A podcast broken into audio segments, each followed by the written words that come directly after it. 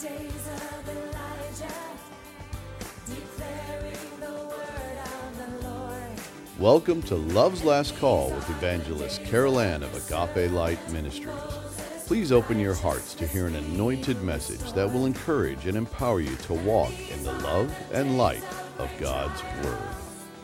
Abandoned darkness and sorrow, still beyond. Beloved, we have reached part five of our current study Babylon, Romanism, and the harlot of Revelation 17.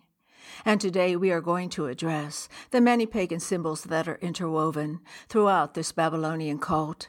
And then we will move on to Roman Catholicism's Mary, with undeniable validation that she is the revisitation of the pagan goddess Semiramis and the primary deity that they worship.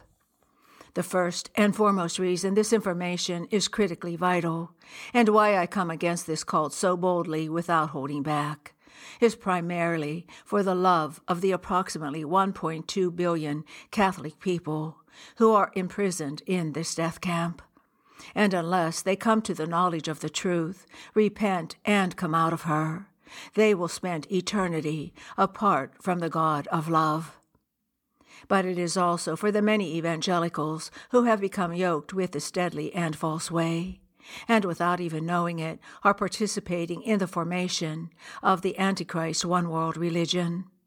And tragically, instead of being the evangelist of God's salvation truth to their Catholic family and friends, they are supporting the false security that in the end will not save them. It is truly an eternal life or death matter, and time is running out as the last things on God's prophetic calendar unfold with lightning speed toward their end of the age destination. The rapture of God's true church could happen at any moment. And once that glorious event takes place, the tribulation period will begin. And it will be a time that, in the words of Jesus, will be a time of great tribulation and suffering, such as has never been from the beginning of the world until now, nor ever shall be. In our last segment, I began to share a commentary entitled, Who is the Roman Catholic Church Really Worshipping? And I'll pick up there again today with an overview of some of the most significant icons, practices, and vestments used in Roman Catholicism, and which reveal their paganistic Babylonian roots. In no specific order, we will begin with the Roman Catholic zucchetti, which is a round cap worn by Catholic priests, cardinals, and the Pope.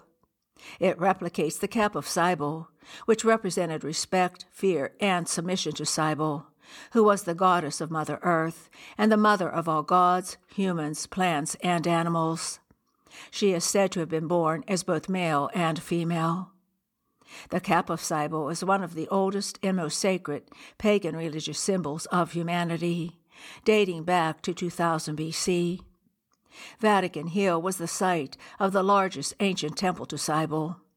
Ashtoreth, the goddess of fertility, sexuality, and war, was known as Cybele in Rome. In Judges 10:6, the Bible warns against worshiping her. It is written, Then the children of Israel again did evil in the sight of the Lord, and served the Baals and the Ashtoreth. Next, we come to the mitre, that is also worn by the Catholic priest, cardinals, and the Pope. It is shaped like the mouth of a fish, and is worn over the zucchetti. It strongly replicates the hat worn on the false god Dagon, who was the god of agriculture, plenty, and good fortune. The Babylonian priests wore this headdress, which represented the worship of Cybele and Dagon. It featured an open fish mouth on the head, with the rest of the fish body forming a cloak. According to the Encyclopedia of Religion and Ethics, Babylon pagan priests also wore a mitre, just like the Roman Catholic Pope and bishops. The mitre was also used in the pagan Mithraic faith. The name mitre originates from Mithra. When ancient depictions of the false god Dagon wearing this headdress are held up with a recent photo of Pope Francis wearing the mitre, it is undeniable that the two are identical. The Lord God warned the Jewish people not to worship the gods of Babylon. In Jeremiah 1:16 he declares, I will pronounce my judgments on them concerning all their wickedness, whereby they have forsaken me, and have offered sacrifices to other gods, and worshipped the works of their own hands. We then come to the obelisk, which is a very prominent fixture in the center of St. Peter's Square, in the courtyard of the Vatican. Obelisks were prominent in the architecture of the ancient Egyptians, who placed them at the entrance of a temple, marking it as a zone of sun worship. They represent the sun god Ra, the Egyptians' greatest deity, who they say is the creator of humanity, the source of all heat and light, and the being on which man is totally dependent. An Egyptian obelisk sits in front of the pantheon of ancient Rome, which housed statues of their pagan gods. The obelisk was originally constructed by Pharaoh Ramses II for the Temple of Ra in Heliopolis. It was brought to Rome in ancient times, where it was used near a shrine to the Egyptian god Isis. The pantheon was dedicated to Pantheos, meaning all the gods. When it was restored as a Roman Catholic church, it was dedicated to the Virgin Mary and all the saints and martyrs. The most well known Egyptian obelisk was re erected in 1586 AD in front of St. Peter's Basilica. It is surrounded by a sunwheel, with the points lining up with the vernal equinox, the summer solstice, and the winter solstice. During the sunrise on the vernal equinox, the sun causes the obelisk to cast its shadow toward the dome of St. Peter's Basilica, which by pagan tradition represents the conjugal union of the sun god and the moon goddess. In Exodus 20, 4 to 5, we read the Lord's commandment. You shall not make for yourselves a carved image, or any likeness of anything that is in heaven above, or that is in the earth beneath, or that is in the water under the earth. You shall not bow down to them, nor serve them.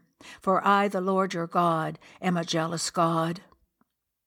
Next, we come to the six sided star that is the supreme symbol of satanic tyranny, and which is displayed throughout the Roman Catholic Church. The hexagram was used by people such as the pagan Babylonians, Egyptians, and Assyrians to directly worship Satan. Helena Blavatsky, who was the late 19th century's most famous and notorious mystic, occultist, and medium, wrote that Lucifer is the true God, and she incorporated the hexagram in the emblem of the still existing Theosophical Society, which he founded in 1875. Satanists, Luciferians, astrologers, and witches use this symbol to invoke the power of demons. The six sided star numerically equals 666, with six points, six triangles, and six sides. Even King Solomon, in his backsliding and marriages to many foreign wives, used this symbol in witchcraft magic and the idolatrous worship to Ashtoreth and Moloch, as recorded in 1 Kings 11 4 6. The eight pointed star is another pagan symbol that is used throughout Roman Catholicism. It represents the pagan goddess Ishtar, the light bringer. In Babylonian symbolism, the goddess Ishtar is represented by an eight pointed starburst, and she is associated with the planet of Venus. Ishtar was the Babylonian high mother goddess, the goddess of fertility, love, and war. Her cult was the most important one in ancient Babylon. The Babylonian star cult is the core and the archetype of subsequent astrology. At the center of St. Peter's Basilica, the Pope sits in the middle of eight eight sided stars. Another symbol seen readily in Roman Catholicism is the Maltese cross, which represents Shamash, the god of the sun and justice. Shamash was a native Mesopotamian deity and the sun god in the Akkadian, Assyrian, and Babylonian pantheons. In an ancient image of an Assyrian king, he is wearing a cross on his chest, just like the one the Pope wears on his robe. The cross was identified with the sun god eight centuries before Christ, and long before it was called the Maltese Cross by the Knights of Malta. It is also called the Iron Cross. Adolf Hitler, whose mother was a devout Roman Catholic, renewed use of the Iron Cross in 1939 and superimposed the Nazi swastika in its center. We then come to the Catholic Mass, which is seeped with many similarities to the pagan religions. The Catechism of Catholic Doctrine states that the Holy Mass is the sacrifice of the body and blood of Jesus Christ, really present on the altar under the appearance of bread and wine, and offered to God for the living and the dead. In the ritual of Roman Catholicism's Holy Communion, which at best is an oxymoron, and at worst a blasphemous and sacrilegious insult to the Holy Spirit. A miracle is purported to happen in which the whole substance of the bread and wine is changed into the literal physical body and blood of Jesus Christ. They call this blasphemy transubstantiation, which means a change of substance. After the adoration of the consecrated host, the uplifted hands of the priest pretend to offer to God the very body and blood of Christ as a new sacrifice for the living and the dead, in which they crucify the Lord Jesus over and over again during every Mass that is offered. The priest then pretends to eat him alive and then gives this transubstantiated Christ to the people to eat. Beloved, can we not see how Lucifer has demonically orchestrated a pagan Babylonian religious system that he has disguised under the superficial sprinklings of what mimics genuine Christianity? And how he is mocking Elohim with his blasphemous and demonic assault against the truth, and laughing at the naive ones who have fallen into his trap.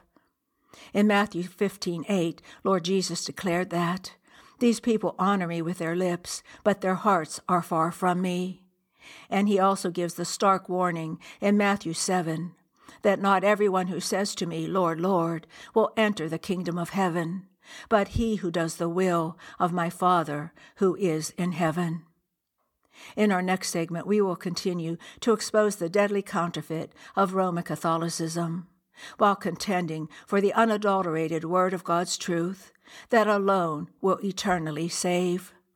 I pray you will join me, and until then, beloved, as always, I bid you his agape. You've been listening to Love's Last Call with evangelist Carol Ann of Agape Light Ministries. If you have a prayer request, please contact us at Agape Light Ministries, P.O. Box 6313, Chesterfield, Missouri 63006, or via our website at www.agapelightministries.com. Again, that's www.agapelightministries.com.